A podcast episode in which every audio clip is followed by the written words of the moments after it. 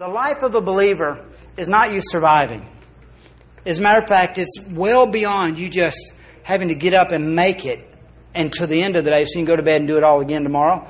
No, every day gets better in the believer, in the life of a believer. That's why he says your latter's greater than your former. All right? Every day I get up and live as a believer, not as a Christian. Listen, I want to, I want to, I want to change. Although we are Christians, I don't try to live a Christian. I get up and where I put my energy in is put my energy into believing. Because if I will put energy into being a believer instead of somebody that don't cuss, somebody that don't, you know, get angry, somebody that walks around smile, and all my, know, I'm not saying, I'm saying that's all good. I'm saying if that's what you're putting all your energy into doing is to act right, behavior modification, you're missing out on what God has for you. Because He don't want to change your behavior. He wants to transform your life. He wants to make you into the very image of His Son. And He's doing willing to all work. So we're in this series, Living the Life. Pastor Jerry preached on the life of faith. I talked on the uh, life of a believer as a, a, as a person that prays. And we've been through several series. Today, this one's going to kind of preface it coming into next month.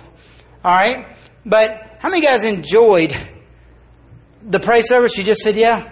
yeah? Man, see, this is not ritual. What just took place, these songs that were sung, I can tell you that there were some people that just sang them. There were some people that just enjoyed them.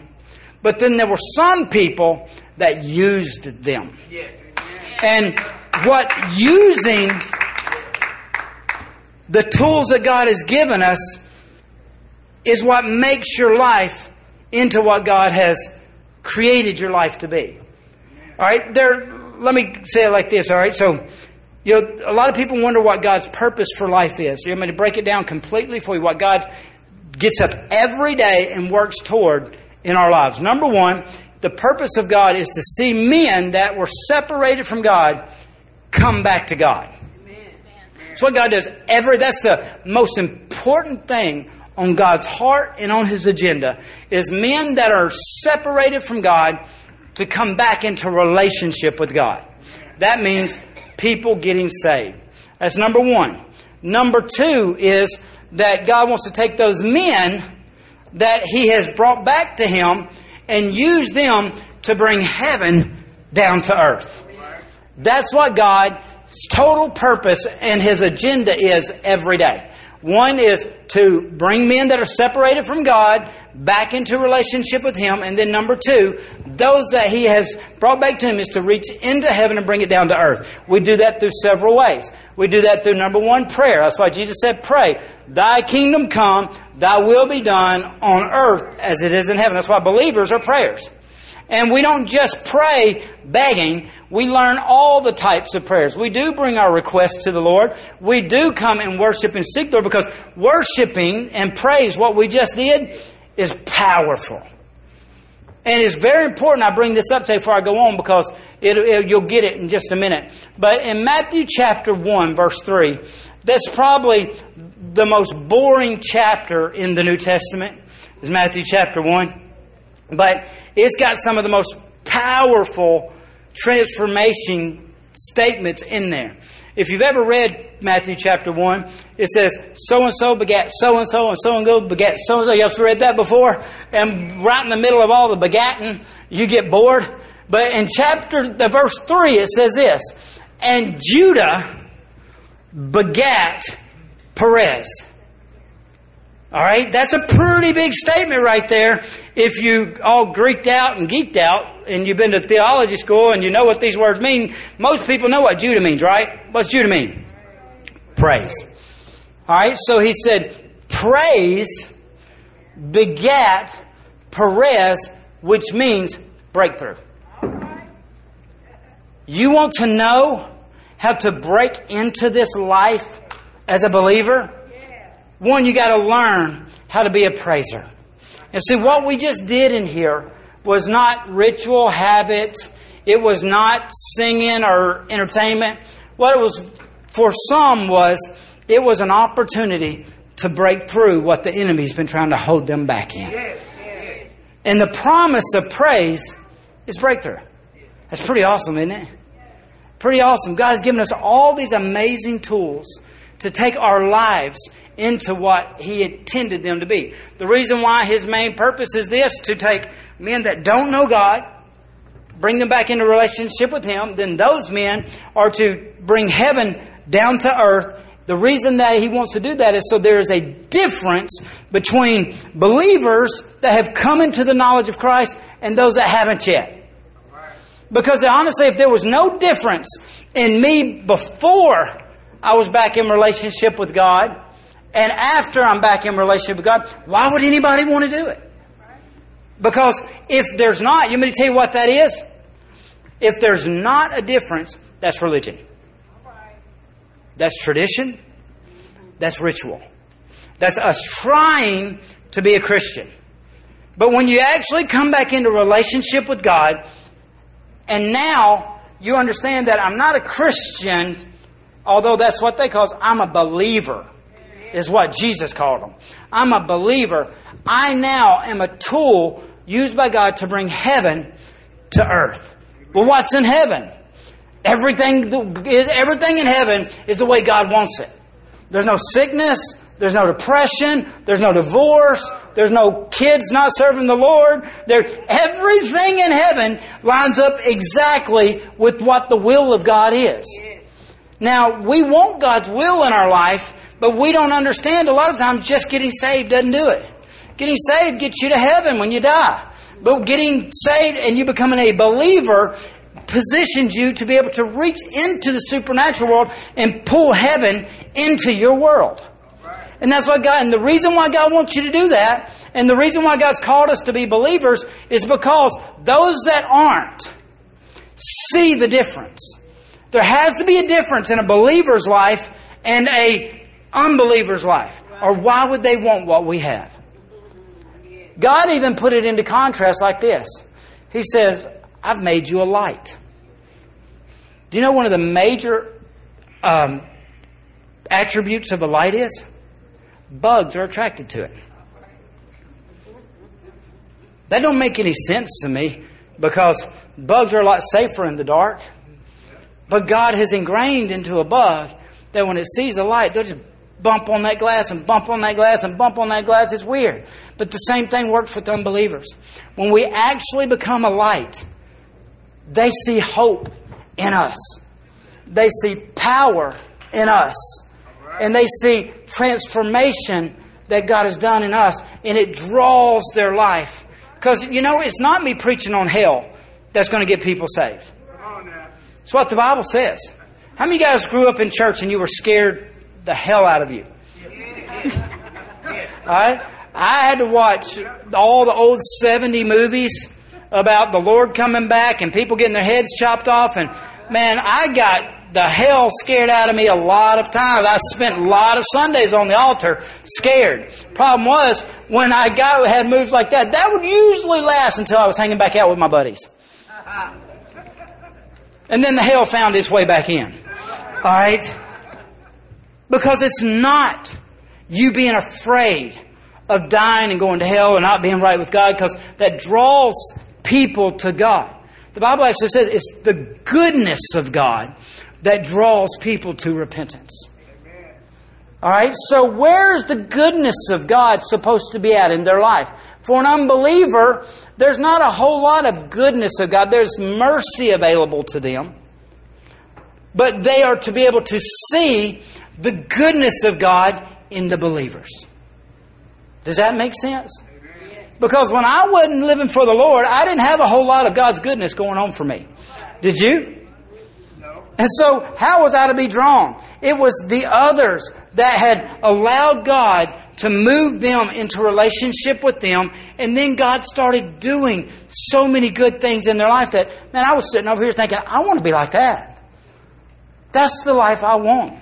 And it drew me into the relationship that God. And so this is the truth. When we don't live the life that God's called believers to, we become a block for those that God's wanting to draw in.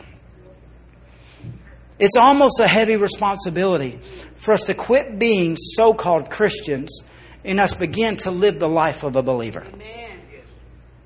And on this series, I've been trying to draw the difference in what believers' life looks like versus what just saved people's lives look like. Now, understand, I'm not denying that you can be saved, but you can still be saved and sick and depressed and, you know, bad marriage and crazy kids, and but that's not God's will for you. God's will for you is to move into the life of not just being saved, but being a believer. And the way that happens is this these signs, the Bible says, will follow them that believe. That means this there should be some signs in our life that they should see makes us different than them. Well, what are those signs? Well, the Bible says you will know them by their fruit. All right, so God's plan or His goal in life is to see people that are away from God, come back into relationship with them, and then those that have come back into relationship, they're to bring heaven to earth. Their life is supposed to get good. All right? And it gets better and better, and we begin to live a supernatural life. What a supernatural life is, is a life that is better than natural. All right? So we live a supernatural life. The way that is shown is there are two things present in a believer's life. One, they walk and live in the love of God. This is big. Now you got to understand that love means agape love. When you come into the knowledge of Christ and accept you as Savior, you need to understand and believe that you are now agape loved. You're loved unconditionally. You're loved all the time. You're loved no matter what you've done. No matter you are so loved that the love overshadows any mistake or anything you've ever done. And if you can't get this concept, I'm telling you, you'll never be able to reach into heaven and bring it into earth. Because you'll constantly be battling what you've done, where you've been, and who you were. I've told somebody this just a few months ago. They were talking about what had taken place in the past. So you understand, that wasn't even you no more. That's not, there's two different people. Because that was the you that didn't know God. This is the you that does. And you are so loved that the agape love of Christ is so, that He gave His life for this relationship with you. So you got to get that. But then number two, He comes to give love and He comes to give life. Now the word in the Bible, the Greek, the way it uses, number one is agape. That's the love. All the time, unconditional, no matter what, you can't get out of it. That's the love. The life, the word in the Bible used is called Zoe. Zoe is a empowered and excited. Another way to say it is a fruit filled life. God has called you into agape love and He's empowered you to live a Zoe life, a fruit filled life. The problem is, because a lot of us stay saved and Christians and don't move into the realm of a believer, we don't experience this fruit filled life. People should be able to look at my life and see fruit in it that proves that I'm a believer. And it's just not, I'm nice, because there's a lot of unsaved nice people. It's not just uh, that I'm, I'm, I go to church. There's a lot of unnice church going people. All right? It's not habit, but it's life in my life. Does that make sense? All right? So that's what we're after. So today I want to preach a topic, and the title is going to be Take the Lid Off. Because there's a lot of people that are saved, but they're not living the life because they hadn't taken the lid off. How you guys have ever uh, tried to get into a medicine bottle that had a child safety lock on it? Man, I, I, I love it. I, I know I'm hateful, but I do it to the kids all the time. I pitch them a bottle and say, hey girls, open that for me. Mm, I got a 13 year old. She still can't open these. I think it's so funny. I'm like, girl, you're 13. Can't even open that bottle. And, because what that bottle was designed for the few to get into it. The smart or uh, the older or the I want you to know something. This life that God's called us to live doesn't have a childproof lid on it. As a matter of fact, the Bible said this it's easier for a child to live this life than it is for an adult. Because why? It's so simple to get what God has for us, what He created for you to be, because He needs you to live in this life as much as you want to. Why? Again, goes back to because His desire is for other people to want to come into the same life that you have. Does that make sense? I'm trying to make it sense. I'm going to make it real simple today, but then um, I'm wanting to preface next month. I believe every service is going to be power packed enough that we're going to see the power of God function, flow, and move for the believers. Amen? So my job is to get you as a believers. I want to read a story real quick. Be all right with you guys? Uh, well, first, this is this says in Mark chapter 16, verse 17, it says this. And these signs shall follow them that believe. Now, there's a lot of Christians that say, God, if you'll heal me, I'll believe you're a healer. And that's not the way believers live. It says these signs follow them that believe. The Bible says it's a wicked and perverse generation that is just seeking signs. All right, that's a hard scripture. But because if you're on this side and God, you're needing God to do something so you will believe, you're not a believer. You're being somebody that had to be proven to. All right? Believers work this way. You believe, then it happens. And that's a hard concept, but I want to lay it out in a story here in the Bible that shows it very clear. It says, These signs shall follow them that believe. Luke 7, verse 11, I want to read it to you. And it is in the uh, New King James Bible, guys. I went and researched somehow, I just printed off the wrong thing. But it is in the New King James Version. Pull Matthew, I mean Luke chapter 7, verse 11. It says this. I love the verbiage of the New King James. All right, it says, now it happened. All right, so let me draw this out real clear. When is this life supposed to be working for you? Right now. Right now. So many of us think, well, you know, I know God's going to, I believe God will. No, now is when it's supposed to be happening. The Bible says faith, it says, now faith is. We keep wanting to make faith future. If it's not, if your faith is still working toward the future, that's hope. Hope says tomorrow will be better than today. Which is okay because that's the beginning of faith. But faith, it says now faith is.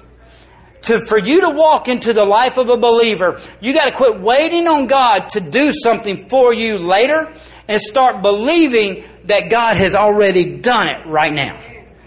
Now faith is. And so, what does it say? It says, now faith is, that's kind of a definition of what faith is, is faith is right now. And then when you read this, it says, now it happened. Well, what's the definition of now? According to Hebrews 11.1, 1, it says, now faith is. So you could say like this, faith just happened. This is the life of a believer. You say, well, Cricket, I can't wait for God to do this. Well, when you get to the point of faith, you've got to be doing it right now. Because it says here, faith just happened. I love watching faith just happen in my life. I, I, gotta, I would love to think it hits every day, but there, truth be told, there's some days that I'm struggling in my belief. And I'm believing God for something and believing God for something. And that's the word, believing God for something instead of I believe God. If you're putting an ing on your believing, you're putting hope in your faith. You're going to have to take the belief and make it now and change. It will transform to being your God has doing it and done it. I'm not waiting on nothing. And this is a picture in this story of how this happens, and I'm praying that you get this, okay? Uh, it says, now it happened. In other words, faith just worked. And I'm telling you, faith works every time. And when does faith work? It works right now. Not tomorrow, not next week, now. So you get, get in your heart that faith is now, not later. I'm not believing, I believe God has. Alright, and so it says this, the day after that he went into a city called Nain. Now that word Nain, Nain of the city is word beautiful. If you look up the definition, that word Nain, he went to a city called beautiful. Alright? It says, and many of his disciples went with him, and a large crowd. And when he came, was being carried out. So he was coming up to the gate, and they were having a funeral procession coming out of the gate. Let me draw a picture for you. They were coming out of a beautiful place into a graveyard. They were coming out of life, moving into death. That is what the devil's plan for your life is. He's planning man, your business may have been functioning well last year, but the devil wants that business to move into decline this year when the, if we go into a uh, recession. Your marriage, it was awesome the first year, but the devil's plan for it is for you to come out of a beautiful place and you to move into somewhere where it eventually ends in a graveyard or in a divorce court. God's, the devil's plan, the Bible says, is to come to steal, kill, and destroy. But it says, but I came to give life. Alright? So the devil is here. It says, the devil comes only to steal. He, he comes at you to, to do that. You gotta understand that God comes with life and then it says this, and life more abundantly. A bunch of life. All right, then it said this. It says, so they came out of Nain, and many of the disciples were with them, and and he came near the gate, and behold, a dead man was being carried out. Only the son, the only son of his mother. And she was a widow, and a large crowd from the city was with her. All right, and it says, when the Lord saw her, he had compassion on her. All right, I want to stop. I'm going to break this down real quick. You saw her, and it gives a description of who she is. This was a lady at one point that, man, had a wonderful life. And obviously, all of her dreams were coming true. She had met a guy and got married. And they were obviously in love because they produced fruit. And when they had this kid, then tragedy took place. Somehow her husband had died. All right, when her husband died, that's bad. That's that's a bad thing in those days because women weren't allowed to work and do um, supply for the home. If they did, it was shady work. All right, but they they the women solely depended on the man to take care of her. That's not. Aren't you, glad, aren't you glad we don't live in? Aren't you glad we live in a world where God is changing wrong concepts of men constantly? That women are as equal as they. It's that we are. God made us both in His image. One don't serve the other. Women should shout for that. I say that to say this too. Aren't you excited to see what God's doing in our Supreme Court right now? Man, sanctifying life and, and taking care of with the turnover of Roe versus Wade. Man, God is doing things. God is doing things. And people are saying, you know, are if um, uh, if you know, how can God give a revival in America with America being so far off base? Can you not see that God's getting America in line again for revival to come. I'm so excited. I mean, I don't care where you stand on it, but I do want to bring this out. There's people all over the map on this Roe, Roe versus Wade thing. Some are saying that, yeah, Christians won. And there are some saying, you've taken away our rights. Let me say this how the Christians are supposed to respond. The same way Jesus responded here at this funeral. He came up and he had compassion. I've been heartbroken a lot this week by watching what some people have been posting online because of the Roe versus Wade thing. I've not seen Christians be as hateful as I've seen them since the vaccination stuff. I mean, they're really tearing down. Jesus showed up, and there was a desperate, broken family here. And the first thing that Jesus had was compassion. I want to challenge you. I believe the hand of God did this in our Supreme Court this week.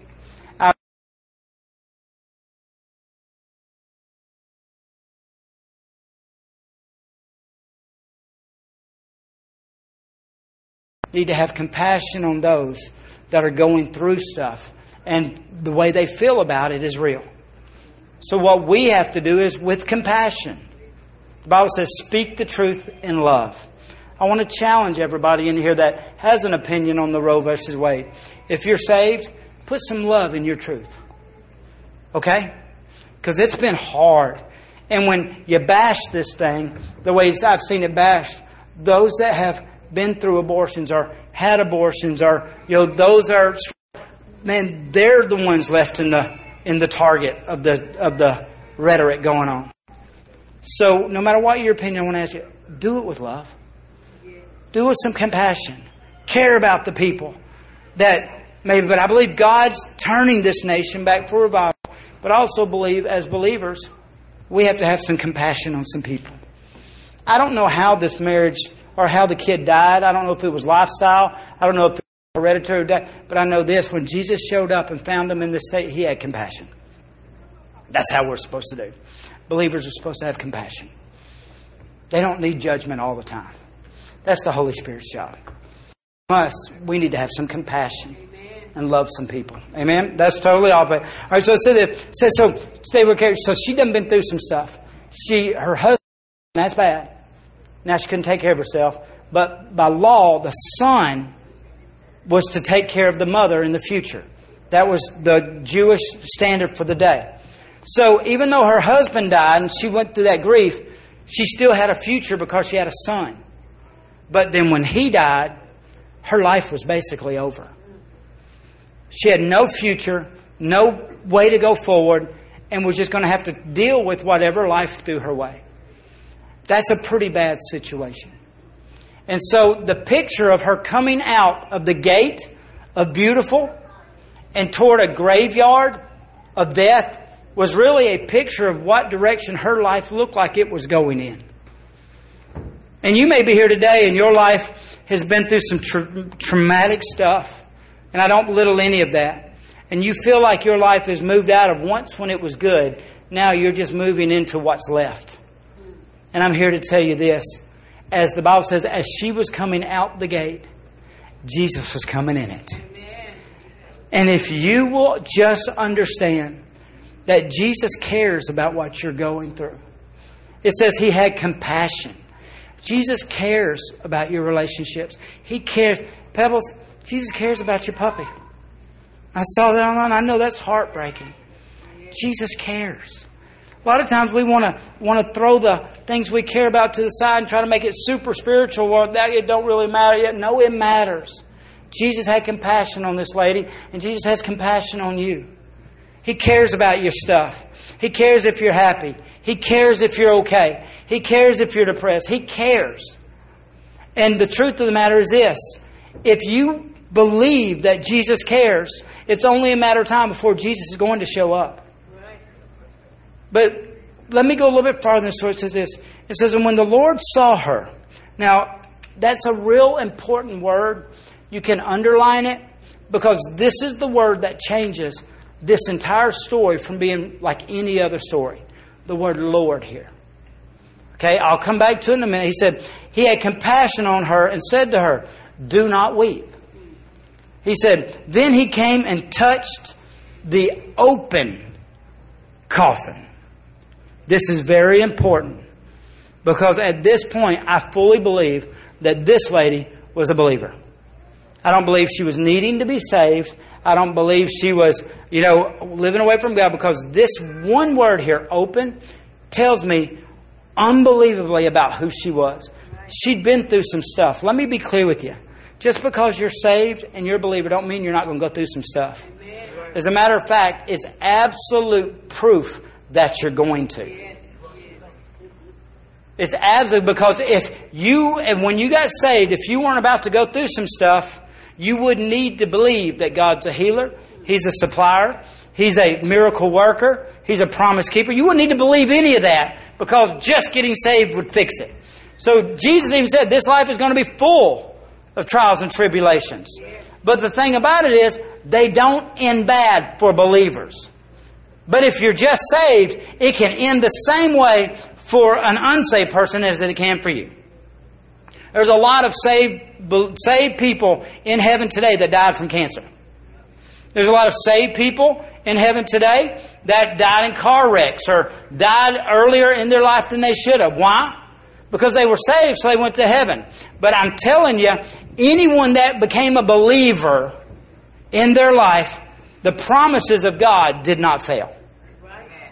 And so, here the Bible says this. The Bible says she was coming out in the ba- in a bad situation on a bad day. You can't judge a book by its cover. I mean, by, on a page in a story, you can't judge it. She was coming out of a beautiful time in life, going into a hard place, and Jesus was coming into it at the same time. Let me tell you what I believe Jesus came into it for. Because, see, that word open coffin is a weird word. Because most coffins are closed. Especially when they're being taken to the graveyard. Now, you've been to a funeral where they had an open casket where people can say their final goodbyes. That's not what was happening. They were carrying this coffin and they didn't put a lid on it. Now, let me tell you what that means. What that means is this. Even though she was in the middle of a bad situation and she was coming out of a hard time and going toward what it seemed like even a worse one, she kept the door open, the top off, because she was believing at any point Jesus could show up and turn this thing around. She would have put a, if she'd have put a lid on it, she'd have said, "It's over. I'm done. Let's go bury him and go on." But she didn't. They walked in this funeral procession with an open coffin because I'm convinced this lady was a believer. And just because God hadn't done it then didn't mean God wasn't going to do it in the next step. And so she just kept stepping and she just kept stepping and she wouldn't put a lid on it. She wouldn't close the deal. She wouldn't accept the way it was because the way it was was not what the Word had said it was going to be. And she kept stepping and she kept stepping. And even when she couldn't see Jesus on the distance or on the other side of the wall, every time she took a step, the Bible says he, she was going this way, he was coming this way. He took a step, she took a step. He took a step too, until they finally came to a place at the gate and they met. Now, let me ask you this. Would Jesus have passed them by if the coffin would have been closed? I believe 100% he would have. Because that exact word, passed them by, is used when the Bible says the disciples were in a boat in Mark chapter 4 and there was a great storm came upon them. And the Bible says Jesus was up on the mountain watching the disciples toil at the storm. He saw them struggling. And this is what it says. It says, and Jesus got up and he came walking by on the water, and this is what it says. It said he would have passed them by. Can God pass people by? Absolutely. Do you know why God passes people by? When there's an absence of faith, there's always an opportunity for a missed miracle. And so when they, but the Bible said this, it said he would have passed them by until the disciples began to cry out to Jesus. They began to cry out to him. I'm telling you, there has to be the process in our lives for us to move into life of an opening of the door or us taking the lid off. There's that Jesus has the power.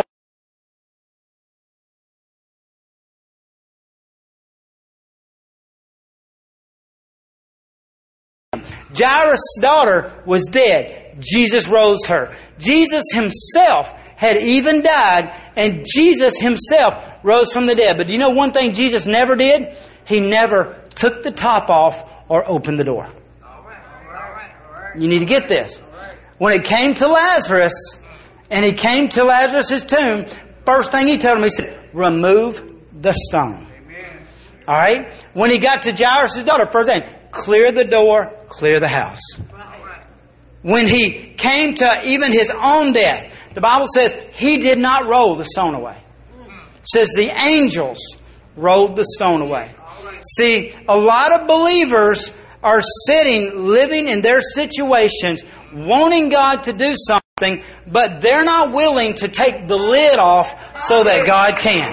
What is the lid that needs to be removed? Man, we have so many lids in our life that keeps God from doing miracles. And so because we don't take these lids off, man, God is limited. The Bible says Jesus went to Nazareth and could do little miracles because of their unbelief.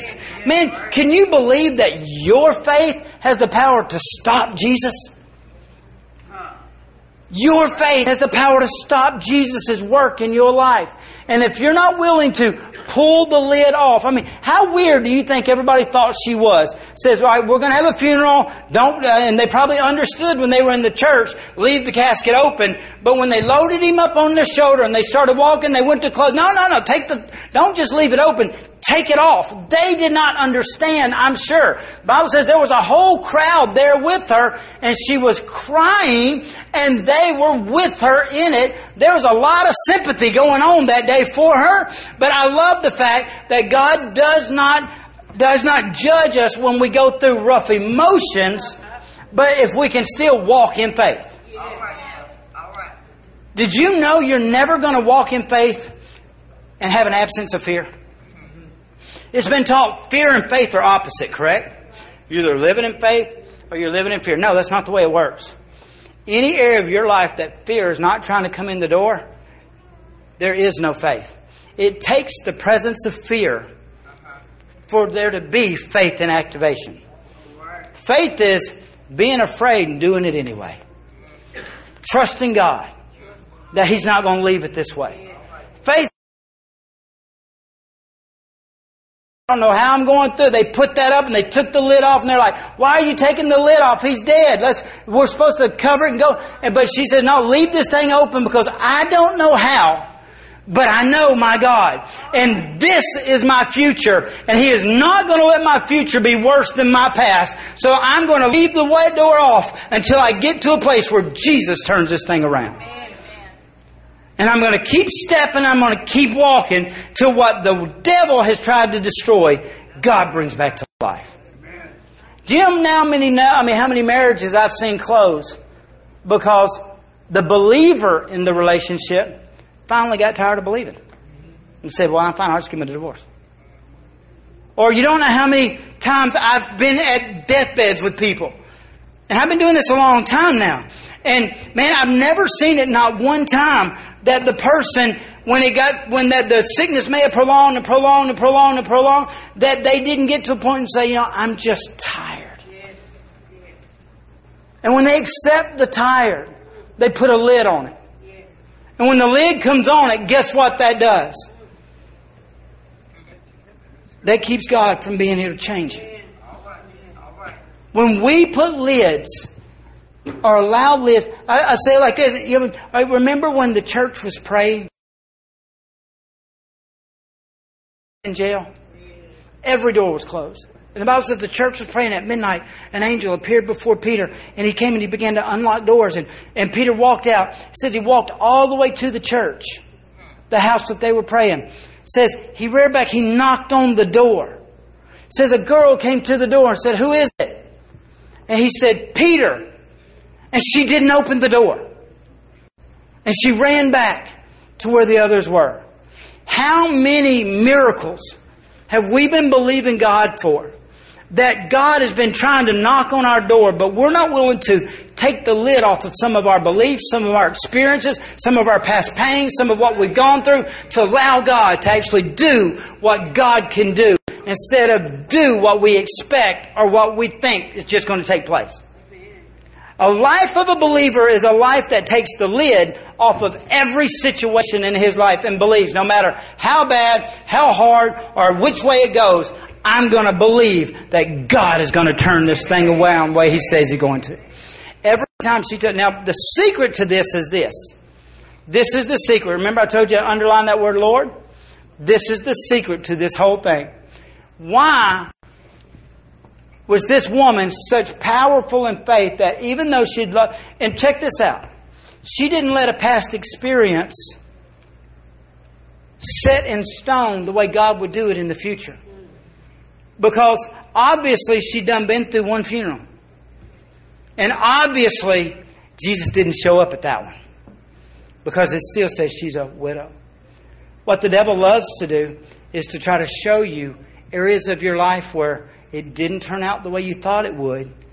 And it put God in a box to keep him from doing anything in your future. But see, even after the first, I don't know if the first funeral she took the lid off, waiting for God to show up. And they made it all the way to the grave and buried him. And I don't know if she did it or if this was the first time or the second, but I know this. It was odd for her to do that. So what made her do that? It was the way she saw Jesus is the way she saw him. A lot of us see Jesus as our Savior, Jesus as our friend, Jesus as the Redeemer, the Restorer. But see, she saw Jesus as her Lord. And when Jesus is your Lord, it's different than Jesus being your Savior. Jesus being your Lord is the hardest way for a secular person to see Jesus. Because Lord means He's the boss. Lord means He's in control. And the thing about believers and thing about humans is this none of us like to be controlled. All of us are fighting something in our life to keep from controlling us. That's your human nature. Let me show you what took place. They met them at the gate. The Lord met them at the gate, it says. What is the gate? You got to understand who you are. You are a spirit and you have a flesh. And those two are always at war with the other. Just like in this picture, there was Nain, beautiful, and grave death. They were right at a gate. And this is what takes place. Your spirit, the spirit of a believer, is always fighting your flesh. Where the battleground takes place is at the gate. And the gate is your soul. You are a spirit, you have a flesh, but God also enabled us with the soul. And your soul is your mind, your will, and your emotions. All right? And so the battle to be a believer doesn't happen with what's in my wallet, doesn't happen with what's going on in my house, doesn't happen what's going on in my body. The battle of a believer happens in the soul. And it's at a gate because this is what happens. Whoever wins the battle of a believer at the gate will determine which way it's about to go. You're either going to go back into beautiful or you're going to go back into death. And this is why, why we know that the battle was there, is because this. She was carrying the coffin and she was crying. So the battle was going on in her soul. But even though she was brokenhearted, she was grieving and hurting, she was fighting that battle, she refused to put a lid on it because she believed that Jesus wouldn't let it end that way.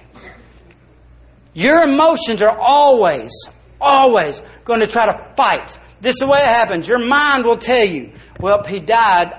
This is a great one, the devil will lie. He died. It must be God's will for you to just get past this and get on and, you know, or, or, you know, well, he died and God didn't do it and, you know, God doesn't do that anymore. You catch yourself going through all these thoughts. If you don't stop that battle as a believer right there in your mind and say, that's not who God is, right, right. next thing it does is moves into your emotions. Yeah. Uh-huh. See, and she was dealing with real stuff. Her son had died and her emotions were showing it. Jesus stepped up and said, and said he had compassion on her. The first thing he told her was this Hey, let's align your emotions with your spirit. And let's get them out of aligning with your flesh. Now, I'm a dad and I got daughters. I got to go real fast on this. I got daughters. And I'm not an emotional guy. Jennifer says I have two emotions I'm fine or I'm mad. All right? That's the only two I have. And my girls, though, have thousands every day. and so I find myself in a world of emotions. But what I do, a lot of times I used to be like, you know, I would say get on to them or something, and they'd start crying. Just the other day, Isla was in my truck, and we stopped, drove to the donut shop. She got a chocolate milk. I moved my Red Bull out of my cup holder. Said, "All right, baby, when you open it, put it right here so it don't spill." She opened it and dumped the whole thing in my truck. I looked over at her, and instantly she, I just got, I was like, "Stop crying, baby, stop crying." All right. She instantly moved into the negative side of failure. And I was saying, don't cry, don't cry.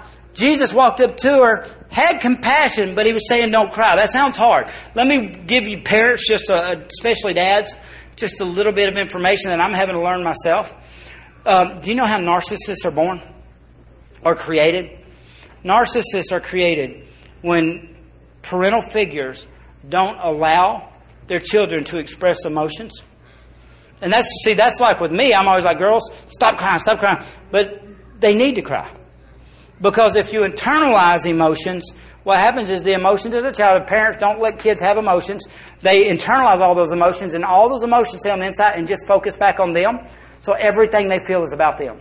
So parents, just letting you know, it's healthy for you to, the Bible says you cry with, when they cry, you mourn when they mourn. It's, it's okay for people to have emotions. It was taught to me growing up, you're spiritually strong if you don't.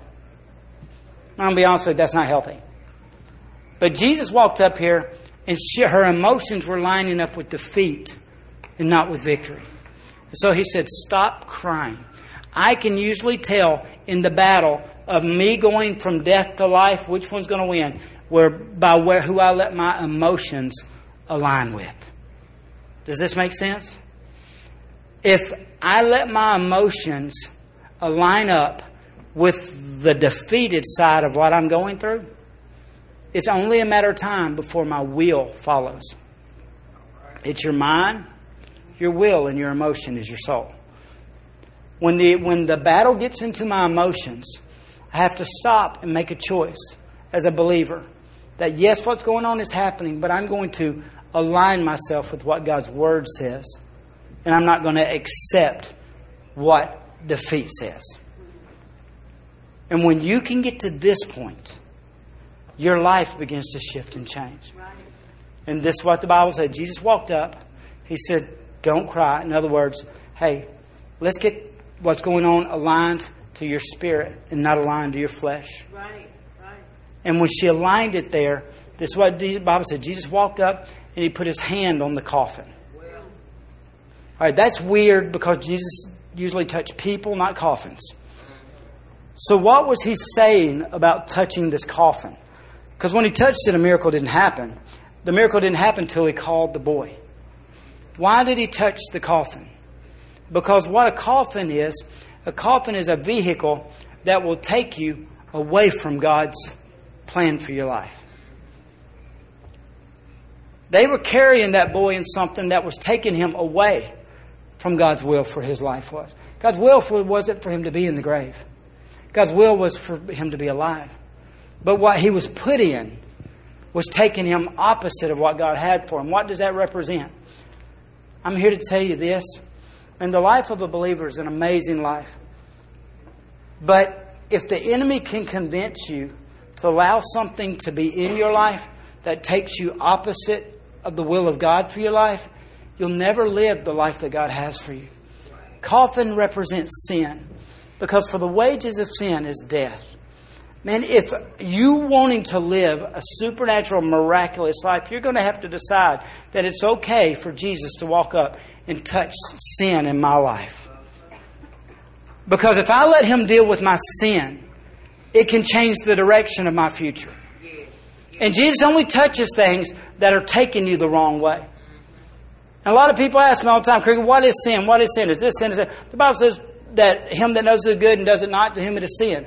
There's not an actual list. There is lists of sin in the Bible, but what it's really saying is these things will cause this. But the definition of sin is to him that knows to do good and does it not, to him it is sin, is what the Bible says.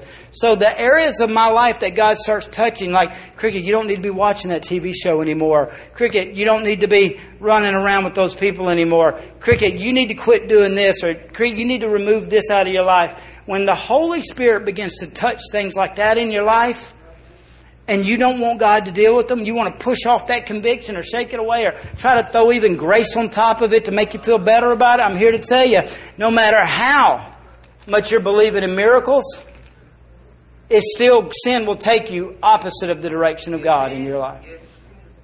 So you got to be willing to let God touch the coffins. Let Him deal with your issues that are leading you away from what God's called you to. Let Him deal with the secret things that nobody else knows about. Let him deal with those things. Let him put his hand on it. Let him begin to work with it and let him remove them. Because when he removes them, then that what happened is when the top's off, you're able to live the life. There are all kinds of things and all kinds of ways that believers put lids on God doing miracles in their one past experiences is one that will keep God from doing miracles in your life. If you believe what God did yesterday, you can't do anything else, it puts a lid on it. Number two is your, your, your history of seeing God do things in your life will put a lid in your life. In other words, you've never seen God heal anybody physically. Therefore, you can't believe that He can heal you physically. I'm here to tell you, God heals people physically. You say, well, Cricket, I don't know nobody. Start running with believers. Believers lay hands on sick and they recover. We try to put God in a box and want Him to work through our experiences. And when God is saying, listen, if you'll take the lid off, there's nothing I won't do in your life. Another picture of it is shown in the Bible, and I'm done. Another picture is shown in the Bible when there's a young man or a guy comes to Jesus says, Jesus, will you heal my son? He says, Your disciples have been praying and nothing's happened. See, some of us get a lid on our life because we've been praying for something for a long time, and other people have prayed with us on it, and nothing's happened. I'm here to tell you if you keep the lid off and you just keep walking, it's a matter of time before Jesus is going to show up at that gate and give that miracle. But this way it says, says, he says, but my son, when we get close to the fire, he throws himself in it. When we get close to the water, he throws himself in it. And Jesus said this. He said, if you can only believe, anything is possible. A believer's life is this one that chooses that anything is possible for God. Well, I've never known God to do it. Don't matter. I'm going to believe God can do anything. Do you know the woman with the issue of blood? She no one had ever been healed by touching a hem of the garment. No one ever. So why did it happen? Because she believed. She, the Bible says, and she said to herself, she chose in the battle at the gate over spirit and flesh that if I can but touch the hem of his garment, I'm going to believe that if I can get close enough to Jesus, even if there's something in between me and him, I'm going to get healed. She chose to believe. And something that God had never done before, he did. And this is what the guy said. He said, I believe. And I could ask everybody in here today, how many of you guys believe God still heals? And probably everybody raised their hand. But when the doctor tells you you have cancer, it's hard at that moment for you to believe that He will. It's not that He can. We believe God can, He'll get it. But what happens is the enemy moves us into a place where we don't believe God will. And when if you don't believe that God will, you align with that will. The man there in that story said this, I believe, then he said this, but help my unbelief. Now, again, going back to the way she saw Jesus. She saw Jesus as Lord, which means He's in control. And that's not a good side. Because honestly, none of us like to be controlled. But the thing about Him being Lord is it's a two sided coin. All right? So, yes, her seeing Jesus as Lord was him, get, he gets to be in control. But it also, on the other side, mean he's responsible. Before I got married, I rented. I didn't and I wasn't smart enough then. My wife had to get me smart enough to buy instead of rent. All right? So, when we got married, first thing she said, we got to buy a home, we got to buy a home. I said, baby, I love renting. Because I like renting. Because when I rented, that meant something. I gave somebody money and if anything broke, they had to take care of it. All right? Because they were my landlord. If the air conditioner broke, I didn't have to shell out the money. I just had to make a phone call. If the, if the refrigerator went out, I didn't have to pay for it. I just made phone call. Because I had a land lord. That means the property that was there, he was lord over. He was in control of. He could put me out with a letter anytime he wanted to. Right? But he also was responsible for. And anything that went wrong, the Lord had to take care of. And it works this way. She didn't see Jesus as my controller. She saw Jesus as my, the one that's responsible for my future. And she was carrying her future on her shoulder and she didn't put a lid on it because she knew the Lord is not going to let it end this way. And when you you know it cannot end this way. It may be bad today, it may be bad tomorrow, but I'm not going to put a lid on it because if He's my Lord, I know at some point He will show up and He's going to turn this thing back to beautiful. She never made it to the graveyard with that boy because that was her future. She went back into the city rejoicing. The Bible says the whole city came out. I want to put this before you. What lid has the enemy convinced you to live under? What lid? Some of us have a hard time believing that God can actually make you happy. And you're not happy because you can't believe that God can. You, some of us believe that we're never going to be financially secure. So we try to pinch and scrap and save every dollar we can just to make it through what we got to go through.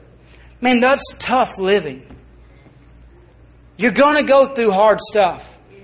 The question is, will you take the lid off so that when you're going through it, your Lord can come in and take care of what you can't take care of?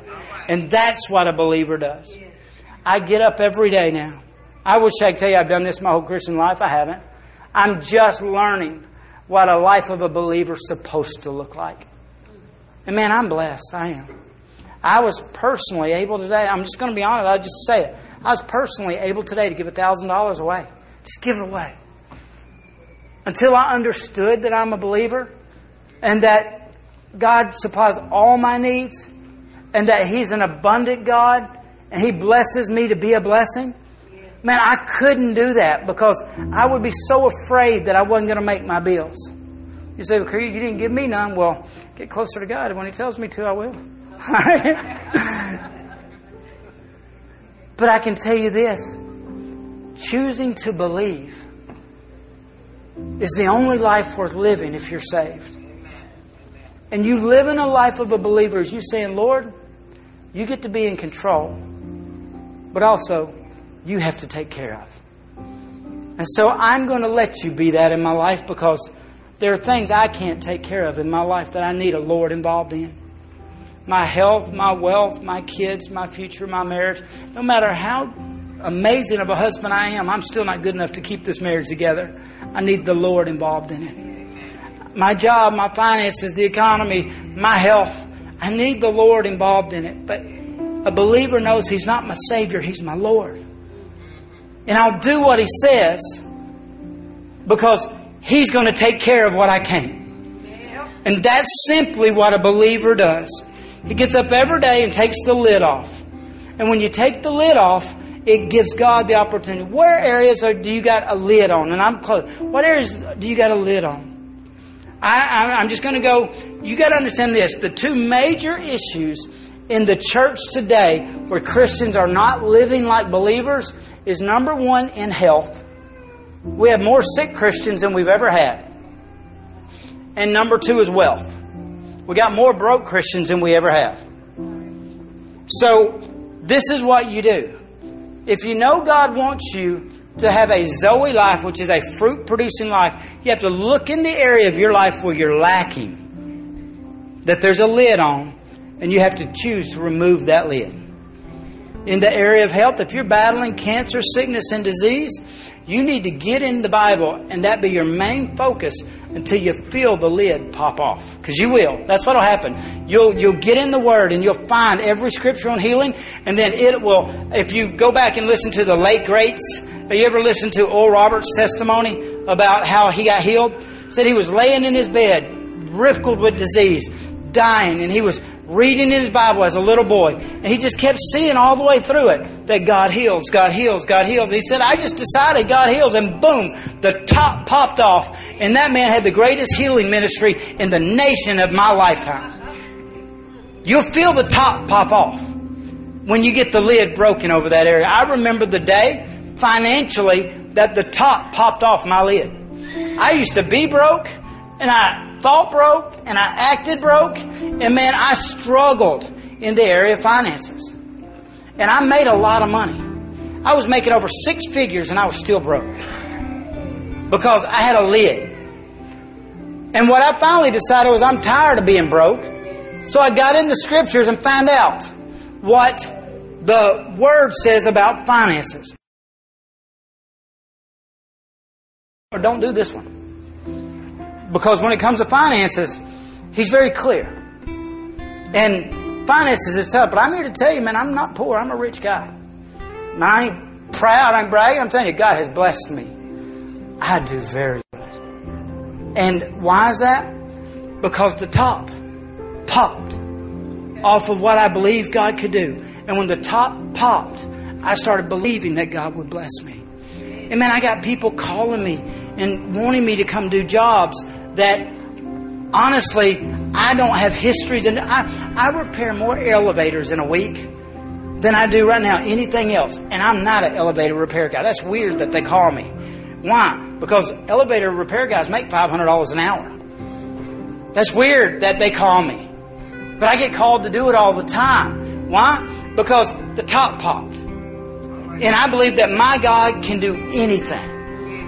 Anything. There's nothing my God can't do. And so why would they pay me the prices they pay me to do things that I haven't been to school to do? And I'm not saying don't go, if you ain't been to medical school, don't go apply to be a doctor. All right? I'm not saying that. What I'm saying is this God provides for me supernaturally above my understanding. Why? Not because I'm that great of an earner. It's because, honestly, in, in the area of finances, it takes Him being Lord as I faithfully pay my 10%. I bring my 10% to the Lord and pay my tithes. That instantly, at that point, puts a, a blessing over my life.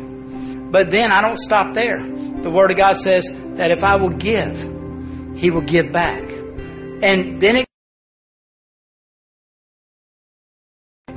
When I saw that Jesus was telling me to do these things, when that's what I do, when the Lord tells me to give a number, I always go back to that generous number and I add to it. Does that make sense? Because see, if the Lord's telling me to give ten dollars, I'm just giving y'all some practical here. Is that okay? If the Lord tells me to give ten dollars, I add ten to it. Why? Because the ten is what He's asking me for. But the other ten is me being generous and the Bible says, and the blessings that come to a generous giver is different than the one that comes to a giver.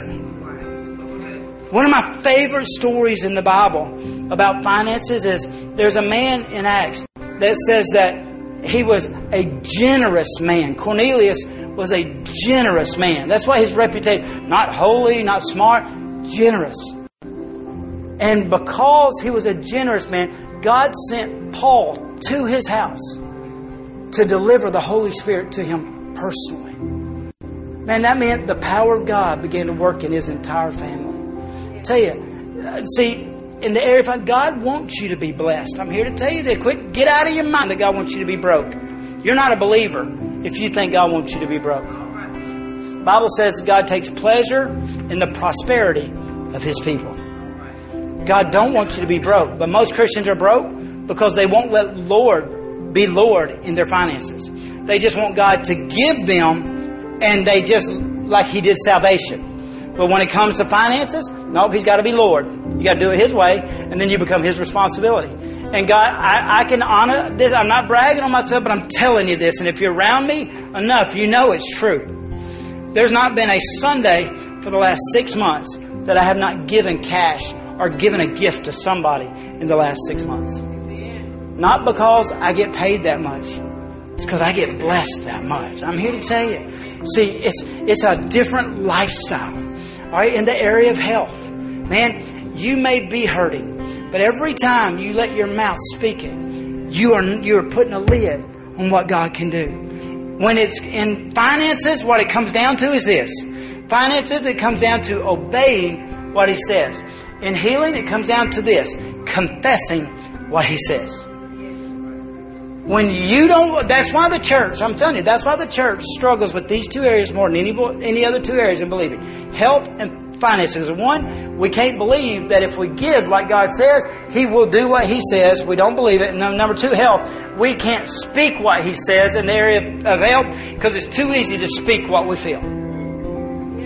And if you would change those two things, finances and health, those problems will never be. Now, in your marriage, him being Lord, there's a lot of crucifying you're going to have to do. Bible says this, and you know, believers have to let him be Lord. Like in my marriage, Bible says that my wife's supposed to submit to my husband. I love that scripture, love it, and most of us quote that one because submit doesn't mean uh, uh, me Lord over. Submit means they're to partner up and come into submission. In other words, they get behind the mission. Men that you don't have a mission for God at work in your life, your women don't have a choice. They don't have anything to submit under. Does that make sense? Submit means get behind your mission. I've never met a man that got a mission for God in their life that their wife didn't support. But we always want that. But then the next scripture says this Husbands, love your wives as Christ loves the church. You know what that means? Every day I should get up and lay my life down for my wife and my kids. Their desires and their needs should be over mine. Their happiness and that I'm gonna tell you, if I do those that those two scriptures, I set out a godly mission for our family that my wife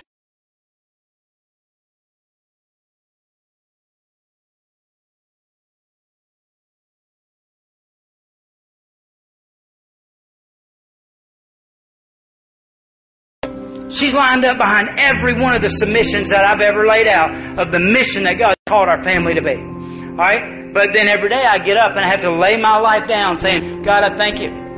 I apply the blood of Jesus over my wife and over my kids. I go before the Lord and I cover them and then I ask God how I can serve them better as a husband the way Christ has served me.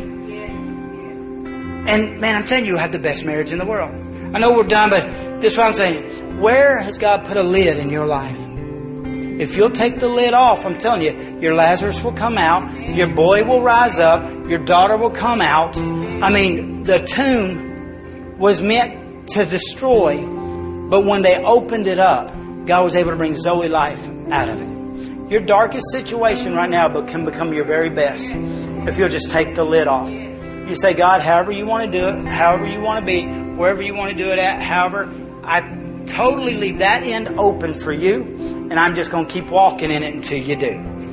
Amen. Does that make sense for you? Keep walking in it till He does. I want to pray over you right now. I want to pray right now. I want to pray this. That right now in the Spirit, and I feel prophetic. I know this is an odd message, but I feel like in the Spirit that God wants to break some lids off of your life today. There's been spirits of poverty sitting on people.